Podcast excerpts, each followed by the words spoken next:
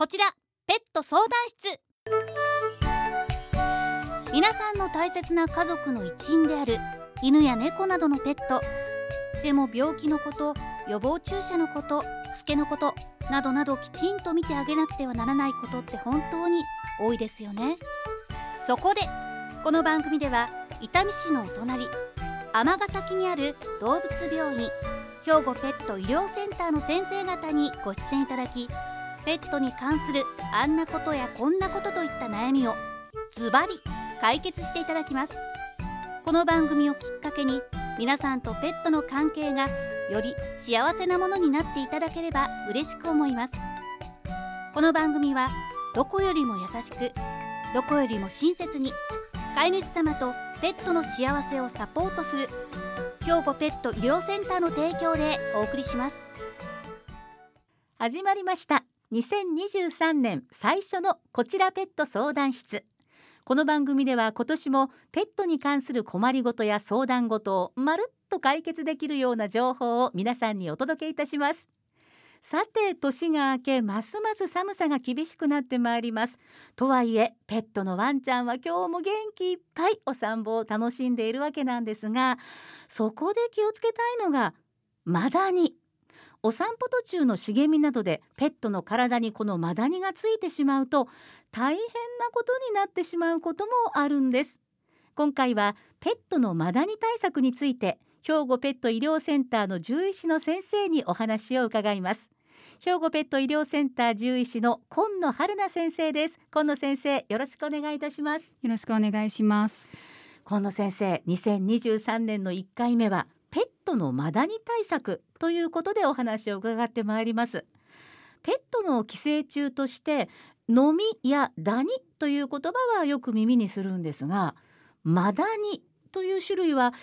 実はあんまり聞き覚えがないように思うんですね。まずはこのマダニについてどのような生き物なのか教えてください。はい。とマダニはよくお家の中にいるような家ダニとかっていったすごく小さなダニと比べますと、はい、だいたい8倍から10倍ぐらいもサイズが大きい生き物になります。そんなに大きいんですね。はい。でまあ大体主にですね動物の血液を餌として生活している生き物でまあ、全国の山だったり河原だったりっていうところの草むらに多く生息しているんですけれども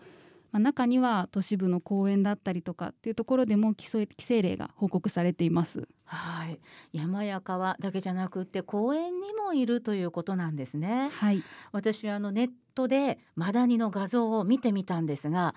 8本足がニョキニョキとありましてあと血を吸うとめちゃめちゃ大きくなるというのも分かりましたすごく怖いなと思ったんですがそうですねあのマダニは吸血しますとだいたいサイズが10倍ぐらいまで膨れ上がりますのでそうなんですね、はい、肉眼的にもすごくわかりやすくなります。うん。そのくらいまあ非常にこうマダニというのはまあ、困ったというそんな寄生虫でもあるわけなんですが、うん、私たちの大切な家族の一員であるペットがこのマダニに寄生されてしまうとどのような病気が引き起こされるんでしょうか？とマダニ自身が持っている病原体があの血液を介してペットたちに感染します。はい、それによってあの貧血であったりとかっていうような血液に関連した病気ですとか皮膚炎栄養障害などのあの病気を引き起こします。うんまあ、皮膚炎であったりとかその血液を介してのいろいろな病気ということですが、はい、ただそのマダニによっては時にペットの命が危険になるような病気にもなったりするんでしょうか？はい、とマダニはさまざまな病原体を持っていいまして、まあ、それを運びますので、中には命に関わるような病原体に感染する場合もあります。なるほどいろいろなこう病原菌を媒介するということなんですね。はい、そうですね。うん、だから時にはこう命が危険になるような病気にもそのペットのワンちゃんたちがかかってしまう可能性もあると。はい。はい。そのマダニを介して感染する SFTS 重症熱性血小板減少症候群という病気があるそうなんですがこちらの SFTS についても詳しい解説をお願いできますか？はい。と SFTS はここ10年ほどで流行が報告されている比較的新しい感染症になります、はい、で感染してから1週間から2週間ほどで発症しまして、まあ、症状としては元気や食欲の低下横断や発熱が見られます。で致死率はワンちゃんで30%猫ちゃんで60%と非常に高い病気になるんですが、と未だに特効薬であったりとかっていうのが発見されていませんので、はい、まあ、非常に危ない感染症になります。なんとワンちゃんで30%、はい。猫ちゃんで60%の致死率というこれはかなり高い非常にこれはあのかかってしまうと大変な病気だということなんですね。はい、しかも特効薬が見つかっていない。見つかっていないです。はあこのマダニの感染症というのはペットを介して私たち人間にも感染することがあるとも聞いてるんですが、はい、あの病原体を持つペットとの接触によって人も同様な症状が引き起こされる場合があります。はいで先ほど述べた SFTS もあの代表例でして日本でも死亡例が報告されているほどです。つまり私たち人間にもそれが感染してそして死亡してしまう例も出ていると。そうですね。はい。はあこれはあのねワンちゃんと猫ちゃんがかわいそうと言っている場合ではなくって私たちもきっちりそのマダニの感染症が起こらないように気をつける必要があるということなんですね。はい。そんな恐ろしいマダニに寄生されないために気をつけなくてはならないことまずは何でしょうか？とまず第一に私たち人間も噛まれてしまいますのではい。と人が噛まれないように対策をすることはもちろんなんですけれどもペットたちはあの草むらに入り込む機会が多いので、ええ。まあ、注意するというだけでは十分な対策ができないことがほとんどです。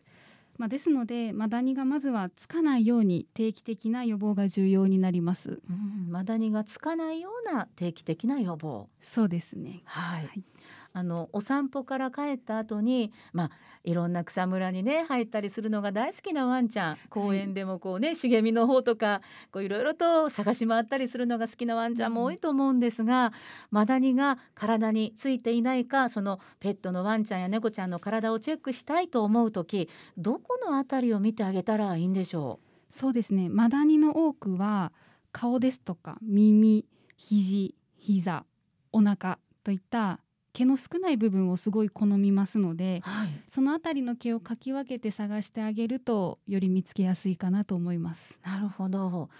うん、ただあの毛の長い種のこうワンちゃんであったり猫ちゃんであったりするとちょっとやっぱりそういうところ耳なんかでもちょっと分かりにくいという時もありますよね。そうですね。まあただマダニは結構サイズとしては大きいので比較的たくさん触ってあげることで見つけやすくはなりますね。なるほど。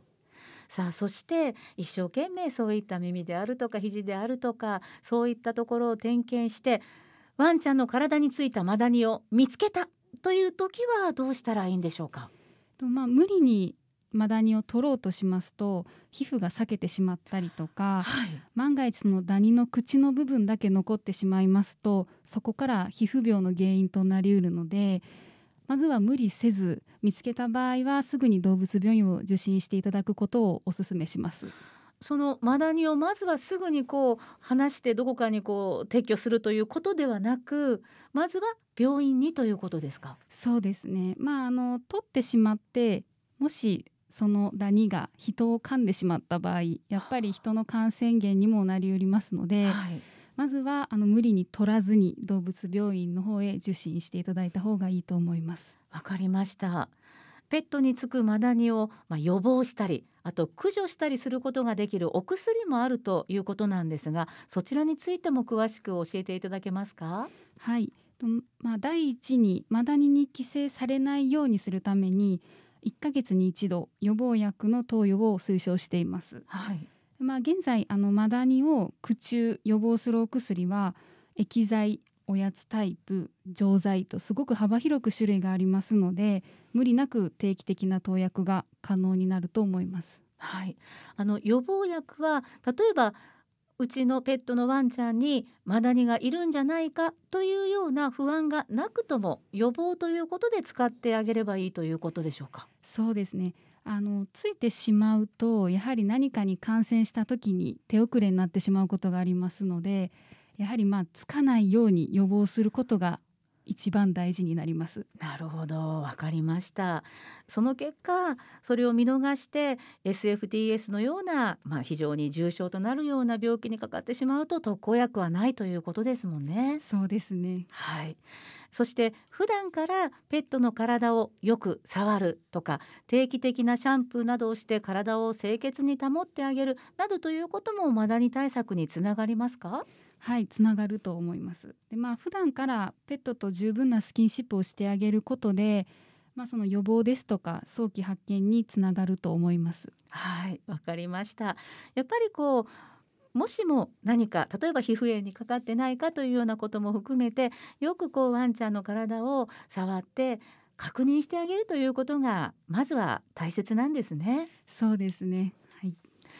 ペットについているマダニを見つけたもしくは予防対策などの相談は兵庫ペット医療センターでも受け付けておられますよね。はい。